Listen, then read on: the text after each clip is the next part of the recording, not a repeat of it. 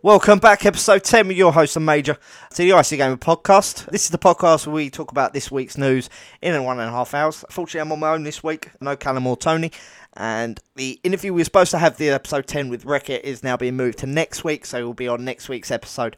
If you have any questions for Wreckit, make sure you drop us a comment down below on the video on social media. Uh, you can follow us at ICU Gamer and on Facebook and Instagram at ICU Gamer Official, at ICU Gamer on Twitter. Uh, send us an email if you're interested to come work with us. We are now looking for more reviewers. If you've got a PC or you've got a console, uh, send us an email, help.icugame at gmail.com. And you can also contact me directly, carl at iconline.tv. So we're going to be jumping the first bit of the news, and that comes from a Reddit user, Jonathan, uh, who is known as the Assassin's Creed leaker. Uh, he has been pretty reliable in the past. Fortunately, the original post was in French. I'm not fluent in French, so I don't understand what he's saying. But using Google Translate, we have to help a little bit. So there's a high possibility of no new Assassin's Creed in 2022. There was a rumor, a possible new Assassin's Creed containing Richard the Lionheart, Richard First. Apparently, that was initially sent to be out in 2022. There were some changes between the time he got the information, which was months ago, and now. Uh, and a rumored third DLC of Meteor is real, a barely started development. That's for Assassin's Creed Valhalla. Meteor now, though, maybe standalone, like Far Cry New Dawn. Uh, main backed either replace or fuse with Richard the Lionheart project, so we'll see. Basically, is because of COVID and lockdowns, and a screwed project uh, which was in of Richard the First was in pre-production, was set for a small Ubisoft studio to uh, to do. Unfortunately, that's no longer going to be the case. Um, it could be possible that Ubisoft will be at E3 and may announce talks uh, or a possible trailer then. Uh, he will refrain, obviously, Richard said he will refrain from giving direct information, instead, only hints, um, since any project may be delayed or canned, basically. Uh, hopefully, we may have some news later on about that. Also, a bit of quickie news this week. This came from Eurogamer. Uh, the big 1.2 patch rolled out at the end of last month, promising a huge amount of bug fixes delivered some significant boosts if you're a PS4 Pro user. This seems the patch may have quietly added some content for uh, upcoming DLC updates as well. As a data miner has discovered new files referencing previously unseen Episode 1 story street quests and discovered by a member of the modding community goes by the username Romulus is here. The quest descriptions were recently added during the 1.2 patch, uh, which he used CP77 tools. Uh, Romulus has been unpacking archive data uh, to browse quest files. He did state the main quests in Cyberpunk 2077 are normally split into three categories, uh, which is prologue, part one, and epilogue. It's all very technical stuff. Um, but you know, I, I wasn't one to jump into Cyberpunk. I know a lot of people wanted to, a lot of people did, uh, but because of the massive amounts of bugs in the game being unplayable, uh, it did limit uh, the, the the player base that was expecting, the developers were expecting for it. So unfortunately, we don't know where this is going. Uh, hopefully, there'll be some more news on this later on, and we will bring you an update as soon as possible. So, we're going to jump to the next bit of news Battlefield 6, uh, which will not be coming to last gen to PS4, Xbox One. If you haven't got next gen, then that's not going to be possible. You're not going to be able to play it. Uh, EA is rolling the dice and betting on the PS5 and Xbox Series X. Uh, so it's not coming to last gen, uh, according to a well-known leaker I think it's this guy Tom Henderson. Uh, if you're still gaming on last gen like I am, uh, then you might want to think about upgrading soon if you're if you're interested in playing Battlefield 6. Which previously Tom Henderson has previously leaked information about the slightly futuristic setting of Battlefield 6 and that GTA 6 will be sticking to the modern day. Unfortunately, there's no concrete confirmation. Can't find anything other than Tom Henderson's tweet. So take this with a pinch of salt. Battlefield 6 isn't coming to previous gen consoles and states that it hasn't heard anything about them yet, with the game releasing later this year. No news is probably bad news. Uh, so you may find they'll announce it at the time that it's going to be next gen only. Uh, Henderson goes on to speculate this could be the primary driving force behind the rumours that Battlefield 6 will be launching on Xbox Game Pass, as this would significantly boost the day one player count, which would offset the loss of players from previous gen consoles. Uh, this is conjecture, uh, but it makes sense from EA's perspective, considering whether or not Microsoft will want to pay out for a Game Pass game that only next gen players can get hold of. So It could drive sales for new consoles, but the risk of annoying the previous player base is probably a good idea. They don't put that out to the public and put that, make a public statement on it just yet, because I, I think there's going to be a lot of people that are going to be very, very unhappy with the fact that it's not on last gen. Also, we had the Resident Evil Village update. New demos that have just been released, and we're going to go into all the information in Resident Evil because I'm very excited. Resident Evil Village has a cooking system where players will be able to kill the animals in the village to make meals, which is a brand new thing for a Resident Evil game. As revealed by Game Informer, Ethan Winters, who is the protagonist, can kill animals in the wild, take them to a kitchen to be cooked into stat enhancing meals. This includes fish, pigs, goats, chickens, and other can be dispatched in a less than humane fashion, also known as shooting them, and then the player can pick up these ingredients and take them to the Duke's kitchen. Ingredients and assortment can be turned by the Duke into special dishes, which offer permanent upgrades. So that is one bit of news. We also know that two demos uh, will be released, and more information regarding Resident Evil Village. In addition to a new trailer, you can find all the trailers online. There's many, many people have posted them already. We have, but it's going to be Return of the Mercenaries game mode, uh, which was very popular from last gen, from last games. Capcom also confirmed details for the limited time demo coming to all platforms on May 2nd, uh, with PlayStation players getting early access April 18th. So if you are a PS4, PS5 player, you can get access to them now. Uh, celebrations marking the Resident Evil 25th anniversary this year also continued with new ways to experience the franchise across several content partners. The latest trailer for Resident Evil pulls fans deeper into the Ignorant locale. Um, so you can also, with the demo, you can choose between village and castle. I don't know about you, but I'm looking at the castle more.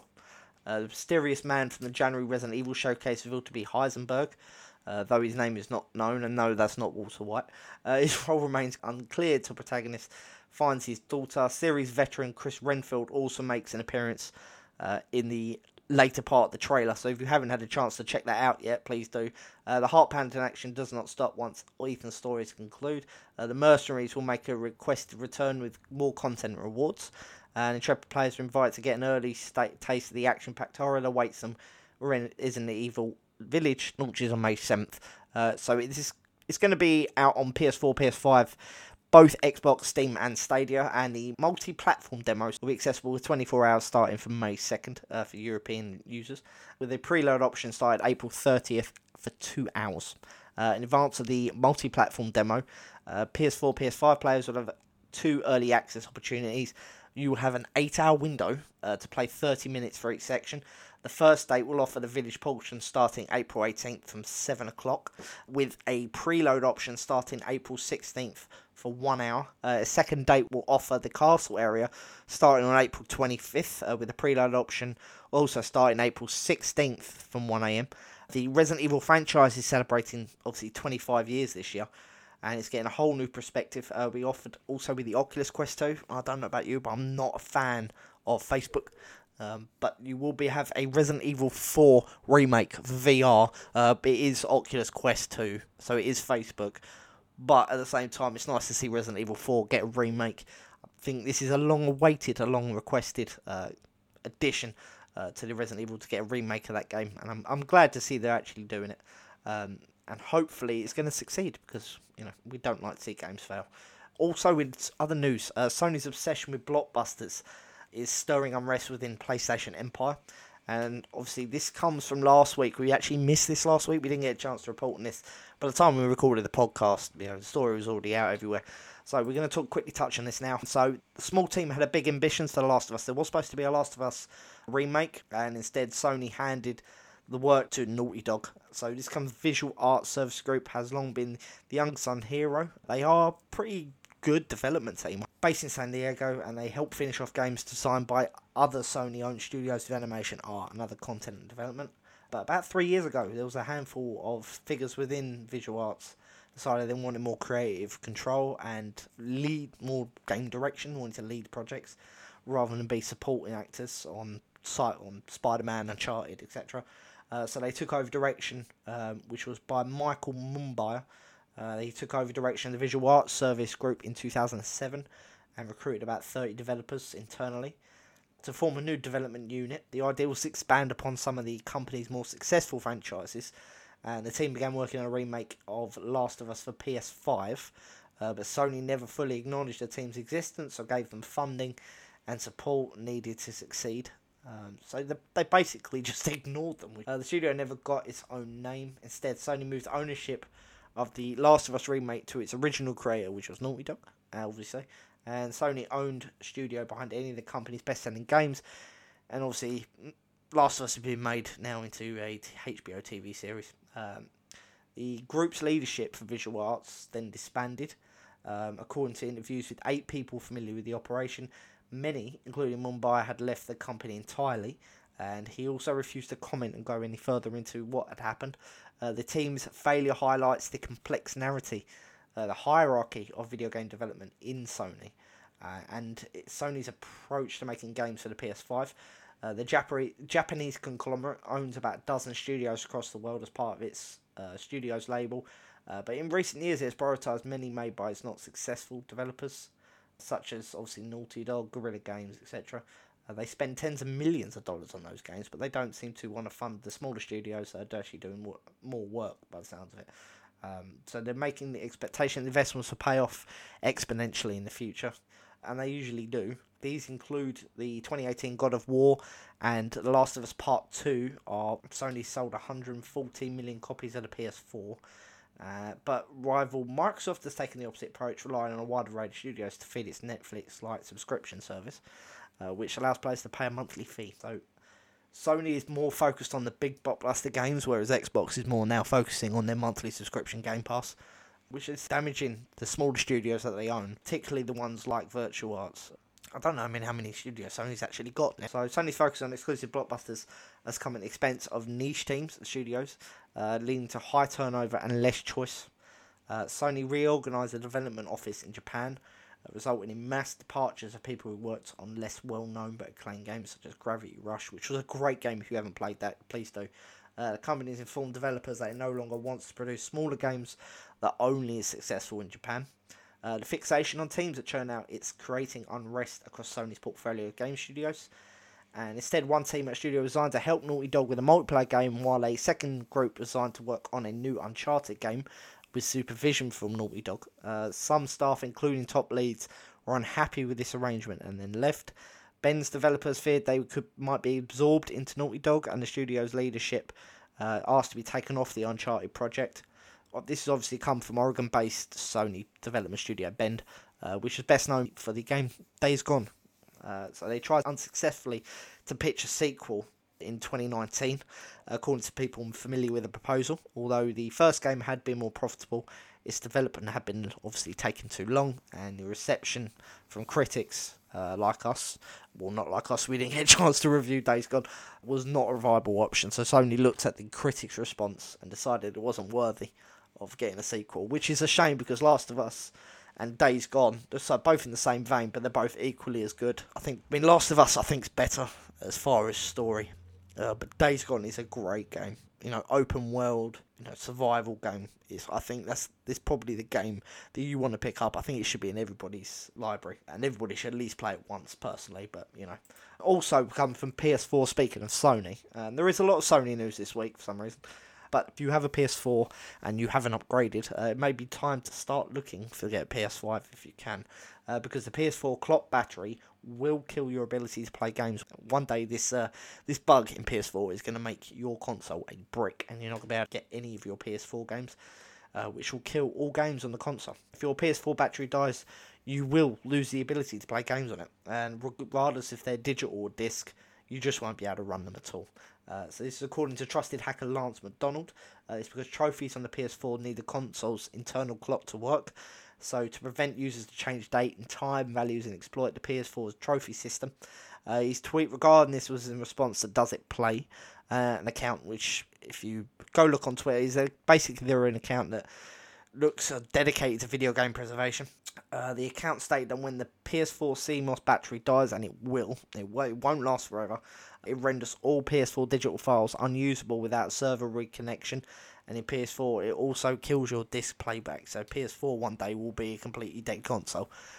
So much for technology. Eh? Although it's relatively easy to replace the CMOS uh, when Sony decides to take down its PS4 servers, reactivating your PS4 to play games still poses a massive challenge. CMOS can only have its time fixed by PSN or hacks. Uh, the fact it kills disc is lunacy. Sony have not responded. Uh, we did send them an email last week uh, when this news broke, and we asked them about this, and they did not reply. Uh, you can go find the tweets. We'll post the tweets on the link on the article when we post this on Sunday on icugamer.com, so you can go read uh, some of these stories as well. Also, uh, Sony PS3 games are no longer getting patches. Uh, so, according to a new forum thread on PSN profiles, a handful of PS3 titles are no longer pulling patches from Sony servers, meaning players are left with the 1.0 version and unable to access any post launch improvements bought by updates. Uh, these enhancements may include the ability to play online or even earn trophies alongside the typical bug fixing process and streamlining of how much games play. The current list of PS3 titles affected appears to hit specific versions at random, uh, with select territories still able to download patches while others wait. Now, I don't know about you, and I know Sony won the console generation last year, or the last gen. They won that generation. But when you look at all the problems that Sony are now having, did they really win? I mean, yeah, they sold more consoles, more games, given. In that respect, yeah, they won. But when you look at how they've not only treated their last gen games like the PS3, PSP, PS Vita, and the fact that the PS4 could one day become a brick, completely broken, you can't play even a physical copy of a game. Did they actually win? Because you know that there are retro games. There are gamers like me, like Shinobi, who's been on here, like Tony, you know, like Larry Bundy, who's been a guest on here, good friend of the podcast, good friend of us. Do you think that PS4 games are going to go the way of PS3 before too long? Because if the fact if you can't get on a PS4 console and put a disc in and play a game, then that entire generation of games is lost to history. It doesn't matter if you've got all the discs there, you can't play it. There's no way to physically play it. I don't know whether the PS5 is going to have backwards compatibility for the entire PS4 library, which would help the situation. But how long before Sony decide that's not going to be an option, considering what they've done with last gen, you know, PS3 consoles and handhelds? Are they actually going to do that? It's really worrying. It's really worrying. If you're a PS4 user like I am and you're worried about all the game saves you have on your PS4 right now and all the hours you spent, you know, because I've spent countless hours grinding through God of War. Is God of War now going to disappear when my PS4 becomes a brick? By the sounds of it, that price is going to drop for PS4 right now. So if you're going to thinking, oh, I'm going to get sell my PS4 when I've got enough money and I'll add that to the PS5, how much do you think the PS4 is going to be worth? Now we know the PS4 is going to be a brick. It could be one year, could be ten years, we don't know. But retail market's funny, man. It really is. They may look at this and go, you know, you might cut the price in half or something. So you can get a PS4 for like forty dollars or something stupid. I could I could see it going that way, to be honest. But as we go on, uh, the current list of PS3 titles affected appears to hit specific versions at random, uh, with select territories still able to download patches while others cannot. For example, members of PSN profiles report that the EU versions of Battlefield 4, Gran Turismo 5, SOCOM Special Forces, Twisted Metal, White Knight Chronicles are no longer available. They're all, no longer automatically triggering updates or when prompted. And it continues with Dead Nation, Ghostbusters, and Need for Speed Shift. This also affect the edition released in the EU territories. If you're in the US, uh, this will also affect Dante's Inferno, Need for Speed The Run, SOCOM 4 US Navy SEALs, Street Fighter 3 Third Strike Online Edition. They won't be taking updates either. Uh, there is no crossover between the list of PS3 games affected in either territory, so this very much appears to be a regional issue. It also matters whether you opt to play the games digitally or via physical disc, uh, with the latter option making up most of the list. Uh, so you won't get an update if you've got a physical copy, more so than you would if you got the game digitally. Uh, you can take a look at every PS3 game, which we're going to link also. The worry from hardcore community is known now because of these whether whether these issues will spread to further games. I'm more than betting it will do, to be honest. Uh, but one such example will be Metal Gear Solid 4, uh, Guns of the Patriots, which is a, a great Metal Gear Solid, uh, which received a vital post-launch update that allows you to install the game all at once instead of having to wait as the game installed between chapters, which was a ridiculous feature. I don't know why they added that. Uh, we have to assume that this is a database error, and that will be fixed promptly as this floor gains traction. But it's not the best look for Sony, considering uh, the closure of the PS3 PS stores, uh, which is coming up about two, two, three months now. It's not long now. Uh, so users pick up the digital versions of select tiles. They may find that you'll only have the 1.0 version instead of a patch and fully updated game, and it will never patch. Uh, if you've encountered any issues with the PS3 game patches, let us know. Uh, it'd be interesting to find out how many of you have actually had issues. And the final bit of news from Sony this week is that Sony are looking to move to mobile or cell phone. I don't know whether this is the best decision to make for PlayStation, to be honest. Mobile is 95% money looting games. And if they're looking to move into loot box mechanics, I don't know what they're thinking. I really don't know. PlayStation have said there is a new job listing uh, for PlayStation Studios for head of mobile uh, on the Sony Interactive page. Uh, so I'm the first line in this is kind of telling, but it says PlayStation isn't just the best place to play; it's also the best place to work. I think Virtual might um, disagree with you there, Sony. Because of this, they're looking to bring Uncharted and God of War to mobile, uh, which could be a way of saving the games that we might lose on PS4 if they bring them to mobile. But at the same time, I don't know how many people are actually going to buy these games on mobile. It depends how also big it is because a lot of mobile phones now are like what five, six gig. I don't know whether you know the 50 gig downloads across the consoles how much they're going to have to cut from the game to make it playable. But the Sony Interactive Entertainment is doubling down on its hit series. The job advert we just spoke of revealed that Sony is also opening a new business unit to adapt biggest franchises for mobile, uh, where the successful applicant will be responsible for developing a mobile project roadmap for a three to five year time frame. So they're basically giving them between three to five years to develop an entire roadmap for mobile. This is why I'm looking at Xbox. To be honest, I think Xbox may have already won this war.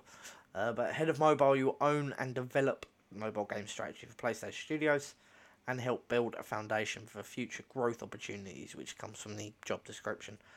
Uh, you will lead all aspects of the expansion of a games department from consoles and PCs to mobile and live services, with a focus on successfully adapting PlayStation's most popular franchises for mobile.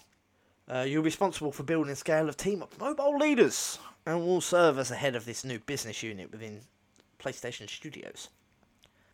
Uh, so they're giving hints of what games these could be. This could be Gran Turismo, God of War, and Uncharted. Well, in terms of its other major console franchises, Sony is currently gearing up to release Insomniac's Ratchet and Clank Rift Apart in June, uh, which I will be playing. I can't wait for that.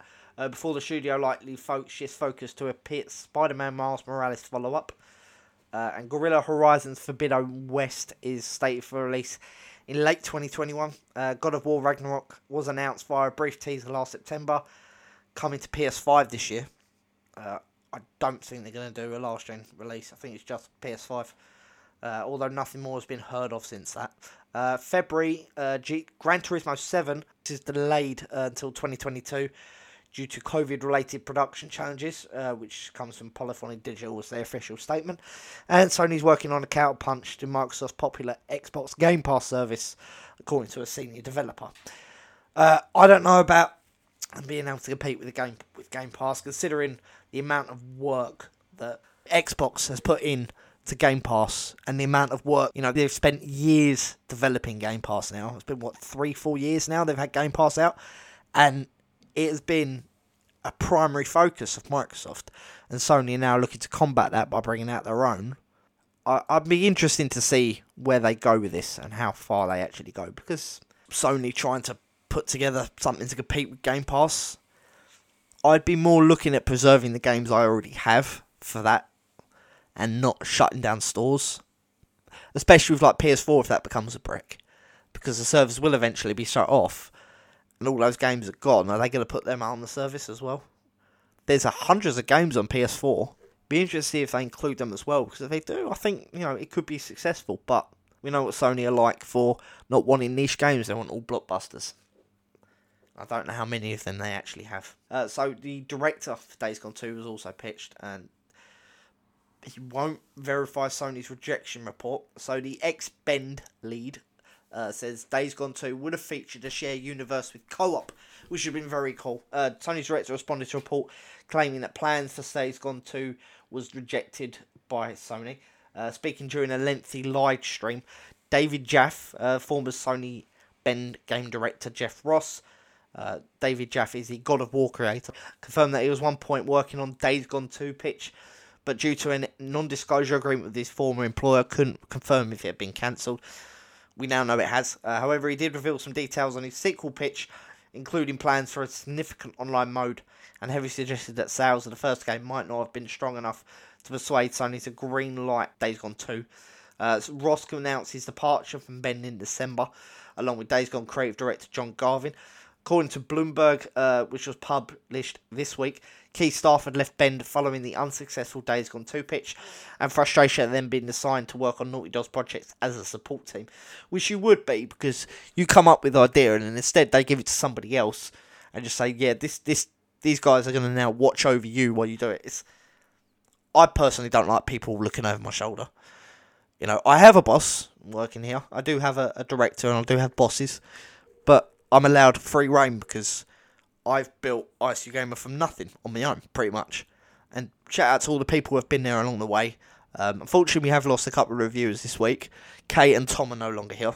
Uh, so if you are interested in reviewing PC games, or if you have a Nintendo Switch, PS4, whatever, uh, we are looking for more uh, reviewers.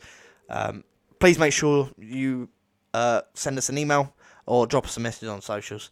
Uh, if you've got uh, any experience in writing, would be beneficial. Um, if you are interested, we are looking for more. Do drop us a message. Um, so on Sunday, Ross, who confirmed he's now joined the Mortal Kombat studio NetherRealm, said that he was one point working on Days Gone 2 pitch, but claimed his departure from Bend was due to personal reasons and had nothing to do with the status of the sequel.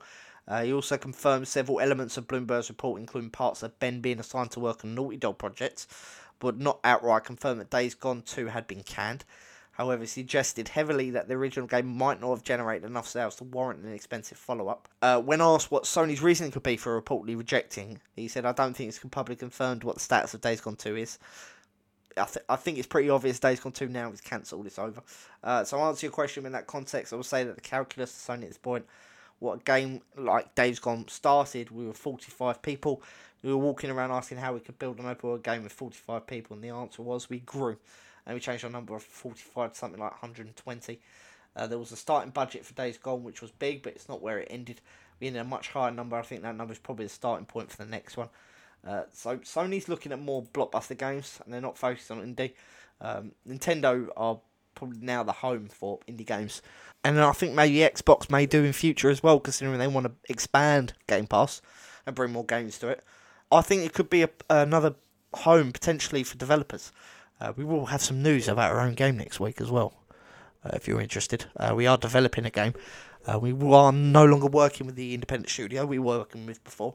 Uh, we're now developing our own.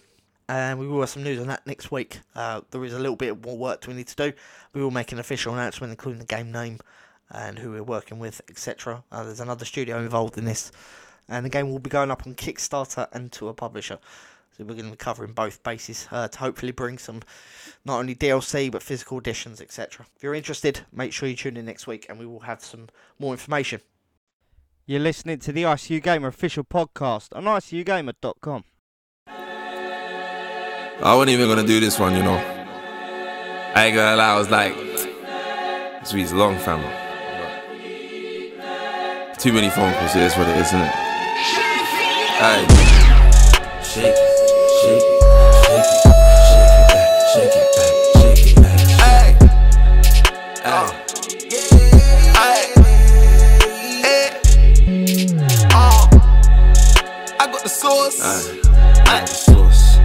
my house doing chores.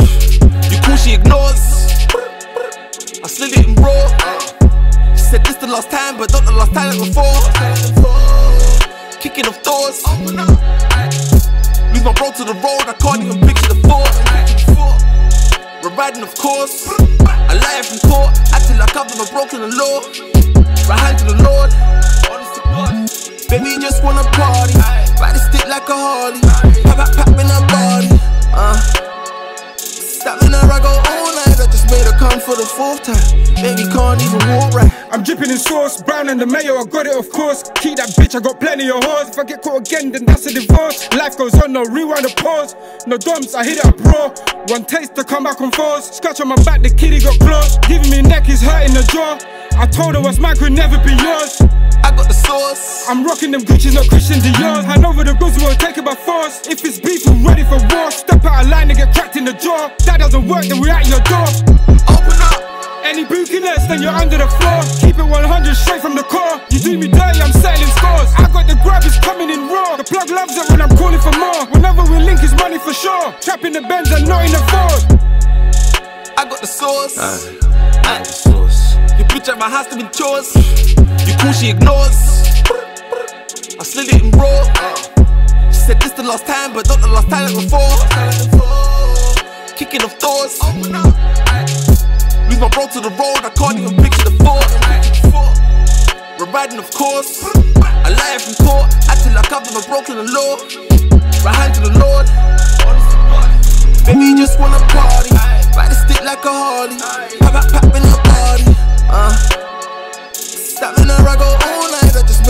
for the fourth time. Baby, can't even walk right. phone, clean and running. Fuck that beef, let's get money. Been on the road from young, ain't nothing funny. Trap mode only time, I'm bummy. Live with paranoia and stress. DJ Khaled, we still the best. Boss man, I stand out from the rest. Stay on point, there's no time to rest. On buttons I press. I told you before I got the raw. Flip on your word, it turns to war. I'm not the same guy you knew before. Left that peas on the table, but that was a test, I have to confess. Took back to the office and got her undressed. Dig out her stomach, she can't use her legs. Mash up the problem and left it a mess. Strategic players like it was chess. Life is a test, and only the best will succeed and have control. At top speed, we hit the road. To make bread, you need the dough. Rocking that Gucci head to toe. When I die, I die a go. Boss man H. I got the sauce. I the sauce. Your bitch at my house doing chores. You cool, she ignores. I slid it in raw. She said this the last time, but not the last time before. Kicking off doors. Lose my bro to the road, I can't even picture the fort. We're riding, of course. I lie from court, acting like I've never broken the law. Right hand to the Lord. Baby, just wanna party.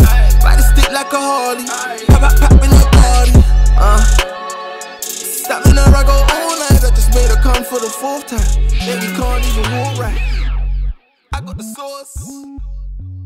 Welcome back, to the ICU podcast, episode 10. Your host, The Major. Uh, once again, I'm here on my own this week. Uh, so if it does sound a little bit quiet, I do apologise. Uh, there's not much I can do about it, unfortunately. Um, so we're going to be jumping to the next story, uh, the Epic Games multiverse. Uh, we do know that Epic Games currently, the fact that they're trying to compete against Steam, giving away free games every week. They're losing $330 million, uh, or have lost $330 million, and it's still yet to be profitable because so many other tech companies just gave Epic Games a collective $1 billion to build effectively the next evolution of the internet. Uh, so earlier this week, a bunch of companies gave Epic Games a big old pile of money. Uh, this game hap- happens a lot with Epic Games as well because they do do funding rounds every year, uh, both to Epic Games and to companies in general. Uh, whenever it does, companies usually note in their press releases uh, where the money will be spent. We get these press releases. I usually tend to ignore them though because they don't really interest us. And I don't think you guys be interested either reading you know the business reports and the financial reports of uh, of different companies. Like we get ones from Embracer, and we get there to sit in on their their shareholder meetings and stuff, and it's not something I think you guys would be interested in. So we don't really cover it, but. uh, Games it tends to be on new games, uh, new technologies for bigger companies' acquisitions. Uh, in Epic's case, it's possibly something quite different, uh, which they're calling metaverse. Uh, it, this comes from Tim Sweeney, uh, CEO. We're grateful to our new and existing investors who support our vision for Epic and the multiverse or the metaverse. Uh, the investment will help accelerate our work around building social connections and social experiences in Fortnite, Rocket League, and Fall Guys while empowering game developers and creators with Unreal Engine, Epic Online Services, and the Epic Games Store. So Epic Games, and more specifically Tim Sweeney, has been talking about the metaverse for some time now. I don't know whether you guys remember this, though not ever quite so explicitly in the form of announcement. They raised a billion dollars for it, but they're not alone either. Uh, the idea of the metaverse has caught on across the tech industry over the last decade, uh, with multiple companies seemingly in a race to make it happen. But what is it? Uh, so, Metaverse stems from a 1992 sci-fi novel uh, called Snow Crash, uh, which is by Neal Stephenson. It's a great book. If you haven't read it, go read it. Uh, it's on Amazon right now, uh, in which people use simulated forms called avatars to interact both with one another as part, as well as non-human programs in a virtual space. though that's where the idea stemmed from for the word metaverse. Uh, those pioneering the idea in reality haven't yet come to a consensus as to what an actual metaverse might look like, as the massive collaboration and industry shifts required to make it happen are still a long way off, and you're, you're probably talking 30, 40 years. Um, what people do generally agree on, as laid out by Epyllion Industries managing partner, essayist, and analyst Matthew Ball, is that metaverse is the idea of a persistent, synchronous virtual space where people can interact with one another in real time and where both planned and spontaneous events occur that bridge the gap between the virtual and real world. Uh, the metaverse will have its own economy. Uh, you know, this is sounding a lot like Oasis. Do you remember that movie Ready Player One? And they had like a, a world inside the internet. It sounded a little bit like that. Could be something like Tron or. Uh, but the metaverse have its own economy uh, to enable content creators of all backgrounds to profit where they'll make in the space and whether all and within all services companies individuals and platforms be interconnected. In theory it's a successor to the internet. So it's internet 2.0 they're trying to build which is interesting. Let's put it another way sweeney has frequently described the jump from the internet as it is now into the metaverse by comparing it in how email evolved to interconnect individuals at different institutions. Um, sweeney's point is whether the metaverse becomes if eventually break down barriers between closed systems. So you could see things like Facebook and Twitter, Google, um, Instagram, YouTube all being interconnected in one, and everything will be interconnected, including all bank accounts, which is quite a scary thought. Uh, but also means all games will also be interconnected. So Fallout, Call of Duty, you know, all games. Uh, so you've read even a single article by the Epic v Apple lawsuit, which is still ongoing. Uh, you could like to see one of the directions is eventually going more on that in a little later on. So we'll get into that. And Epic Games' plan uh, is them talking about breaking down barriers. Uh, it should be pretty clear that Sweeney and Epic Games' current fight with Apple over payment systems within Fortnite for mobile is more about than just V Bucks. Uh, Sweeney is trying to get all the major tech companies on board with his version of interconnectivity. Um, I personally think that's bullshit. I think he wants to create his own payment system. He wants to have his own system like Apple and Google, where he'll be his own store. Uh, unfortunately, he's he's right in the fact that Apple kind of have a monopoly, uh, and that's his issue also with also Google is the fact that I think personally he wants to have his own service in that regard. I think that's what the lawsuit is about, and that's why he's taking them to court. But he's saying here that it's about getting all all companies on board with his with his vision. it sounds like he's trying to force them to. Uh, by being among the first truly cross-platform games, Prior to the lawsuit, players could play Fortnite on any multi-platform. Uh, their purchases from one platform would carry over to another, and this could they could play simultaneously with their friends across platforms. The real sticking points were the payment systems and the revenue share issues, uh, which is what Sweeney is currently trying to take them to court over. If he wins, this will be a wall knocked down and a true step towards what he's calling interconnectivity. If he can't get consumer tech companies on board willingly, as he did with the console giants, then he sounds like he's trying to make the courts make it happen. It's critically like none of these could ever happen had Fortnite not taken off the way it did. So if it wasn't for Fortnite, I don't think Epic Games would be in the position they are now.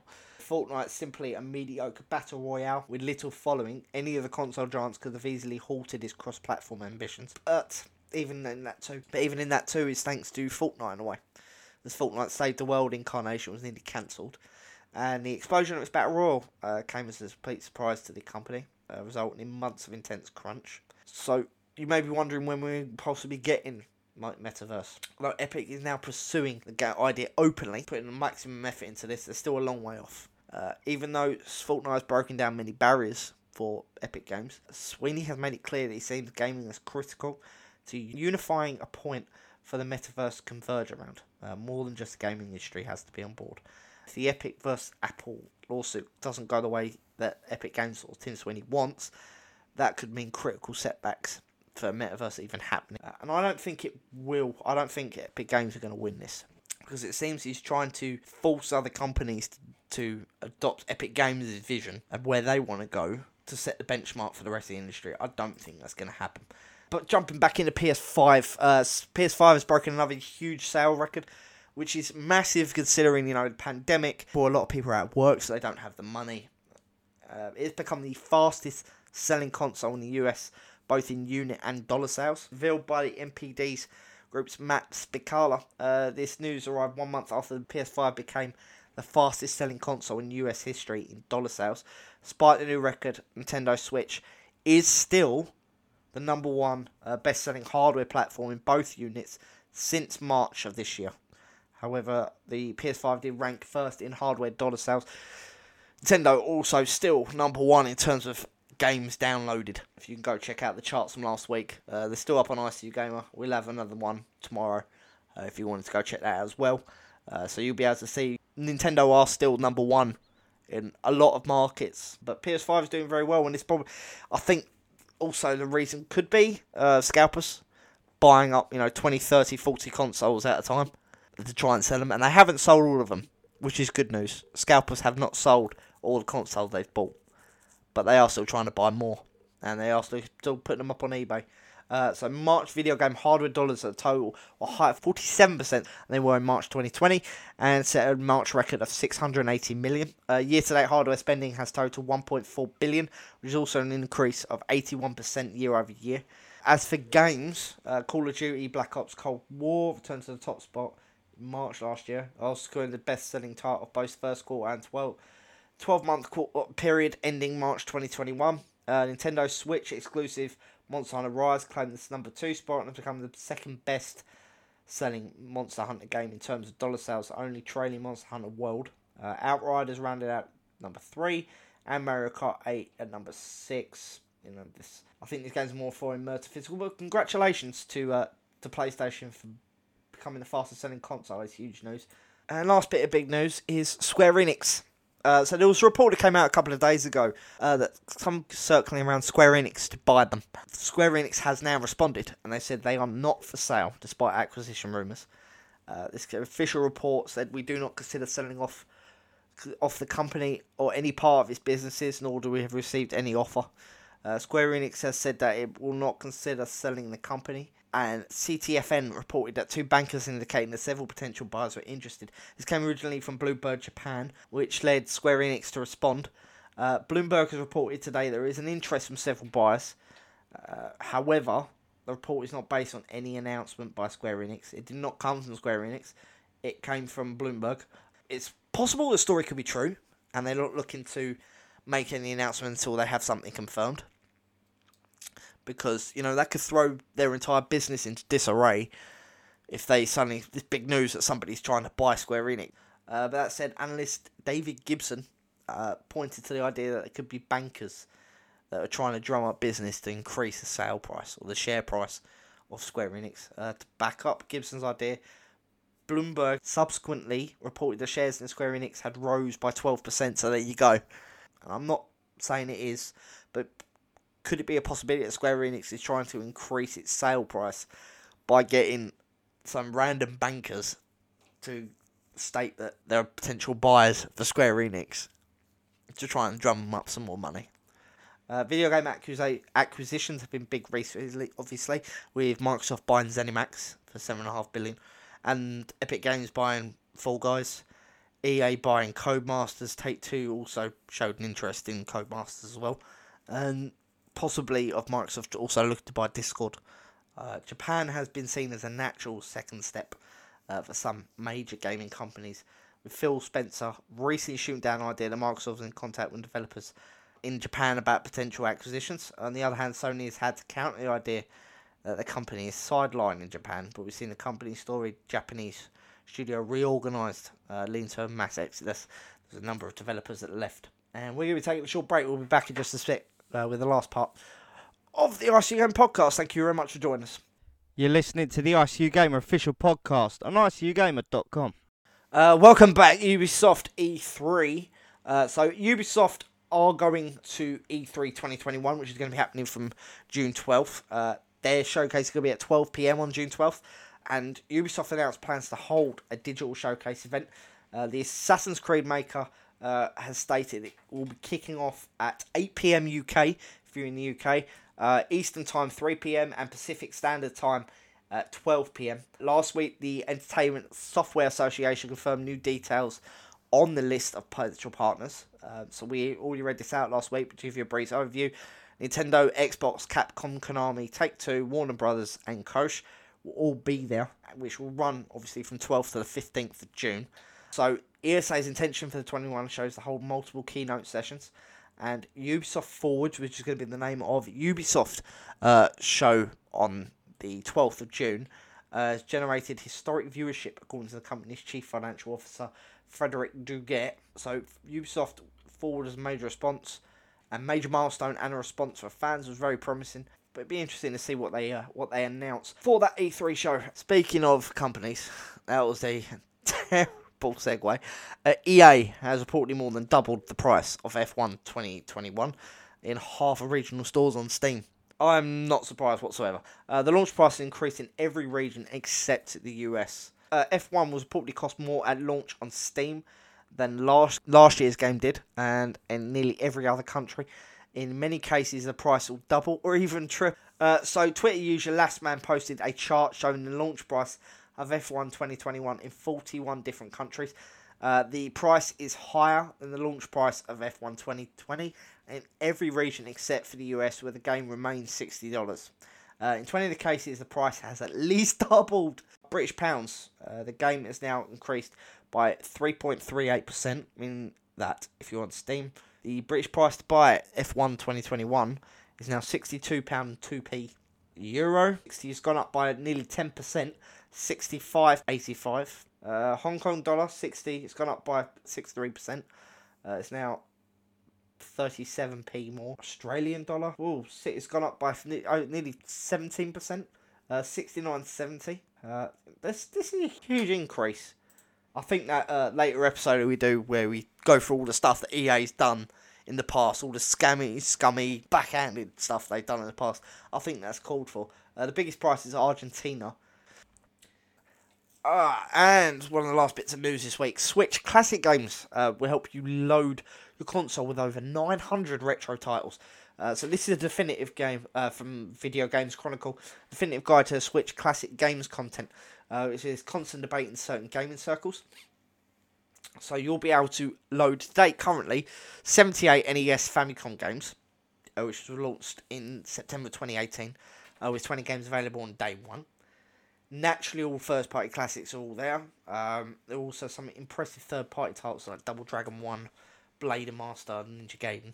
Uh, a lot of games from the NES have aged drastically, uh, but there's still some really good games on there. Uh, so other games on there, 47 SNES games. Um, to date, that is uh, September launched in September 2019, uh, which has also started with 20, is now up to 50. Uh, so we're going through all the games here. Arcade Archives is 144 arcade games now on the uh, Switch. Uh, this came from Hamster Corporation, launches Ar- Arcade Archive series on the PS4 in 2014, and has since also bought it to Switch. The Super Punch Outs on there, Mario Brothers, the original Donkey Kong One, Two, uh, Donkey Kong Junior, Donkey Kong Three, which is a great game. Uh, Arcade Neo Geo, 104 games on now. So Switch has 900, 900 games. Uh, last bit of news: the Xbox controller drift lawsuit is taken out of the courtroom, uh, but law firm CSK and D remains hopeful it can recover damages. Uh, had confirmed that it will going into arbitration. Uh, the lawsuit, which was filed on April twentieth, uh, twenty twenty, alleges that drifting issues which see controller movements incorrectly registered due to wear. So Microsoft issued statements in February calling for the case to be taken out of the courtroom by compelling arbitration in the hope of having an impartial adjudicator. Uh, Benjamin Johns, uh, partner at CSKD and D, told the Loadout, which was the original reporter on this, that the move to arbitration likely means the end of the road because the case is now never expected to enter a public court. Uh, despite the setback, I've said it's pressing its pressing ahead in its bid to recover damages for clients having acquired a significant volume of faulty controllers to aid in its case, some of which it paid for. Uh, Johns told the loadout that the controllers are sent to an expert to examine and opine on the root cause of the defect. Uh, the firm's expert believes that, at least in the case of Xbox One controllers, the stick drift is caused by a flaw in the design of the potentiometer, which translate the physical movement of the thumbstick into movement within the video game. An issue lawsuit claims to have presented uh, has been present since 2014. Uh, in a general sense, the theory of these cases is that the drift defect being disclosed no reasonable consumer would have bought them in the first place, which I certainly wouldn't have. I bought I buy a lot of second hand controllers, uh, which is probably more for me considering how often I go through them. But I'm not paying 70, 60, 70 pounds for a brand new controller, considering how often they go for. it. I've bought probably about two or three for Xbox One, uh, brand new, and they've gone within seven, eight months, nine months. They started to have drift, or the butt spring would break on one of them. I'm used to getting angry with my controllers. I don't throw them against walls, but I know how quickly they can break. Uh, and I'm it's like this is like the Nintendo uh, complaint as well. Uh, so the same lawsuit is also behind Nintendo, and the PS5 DualSense controller. They're bringing lawsuits against all three, which is very very brave of them. Uh, but the Microsoft case, the Switch lawsuit was compelled to arbitration. A situation the firm is hoping to avoid a repeat of with the DualSense lawsuit. Lawsuit in the US, the terms of PS5 software license agreement uh, which means users must agree to, in order to pay game, games on the console, include an arbitration clause, which, if enforced, means consumers may be unable to pursue claims in traditional court or on a case wide basis. However, PS5 users can opt out of resolving disputes through arbitration by sending a letter to Sony within 30 days of first booting up their console. Uh, so to do this, uh, CSK and D has prepared a template letter for class action members to fill out, which is offering to send Sony on their behalf. All the links to these articles in the description when we post this on Sunday, so you can go read them or listen to the podcast if you wish. Uh, so, thank you everyone for joining us, episode 10. Unfortunately, that was a short one. Uh, we are going to be back next week with a full team of me, Callum, and Tony, plus the interview with Wreckit. Uh, but thank you everyone for joining us. Don't forget to follow us on Twitter at ICU Gamer, Facebook and Instagram at ICU Gamer Official. Uh, you can also find us on Twitch, twitch.tv forward slash ICU Gamer. Send us an email or drop us a message if you are interested in coming to work for us. Uh, we'll be back next week, same time, same place. Take care, guys.